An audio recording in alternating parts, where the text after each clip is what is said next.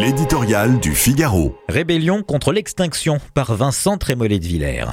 Les marches pour le climat en 2019 entre deux manifs de Gilets jaunes avaient scandé la campagne des élections européennes. La fin euh, du mois et la fin du monde faisaient cortège séparés. Les défilés de tracteurs en Hollande, en Pologne, en Allemagne, aujourd'hui en France réunissent l'angoisse immédiate, celle des factures à payer et la peur existentielle, c'est-à-dire la disparition pure et simple. Ce qui se passe en ce moment avec l'agriculture en France, lisait-on dans le sérotonine de Welbeck il y a 5 ans, c'est un énorme plan social, le plus gros plan social à l'œuvre à l'heure actuelle, mais c'est un plan social secret, invisible, où les gens disparaissent individuellement dans leur coin.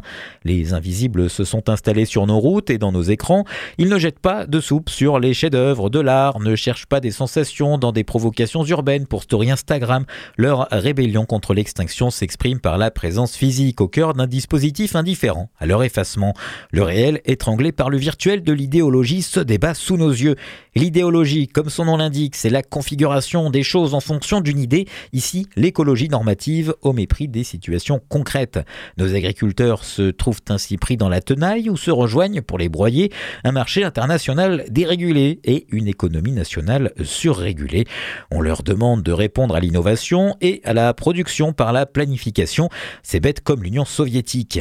Gabriel Attal pourra utiliser toutes les ressources de l'éloquence, épuiser son cabinet à se retrouver dans le maquis délirant des règlements que notre administration impose aux paysans s'ils ne remontent pas à la cause première, c'est-à-dire la logique folle du pacte vert européen, il n'apaisera pas la colère.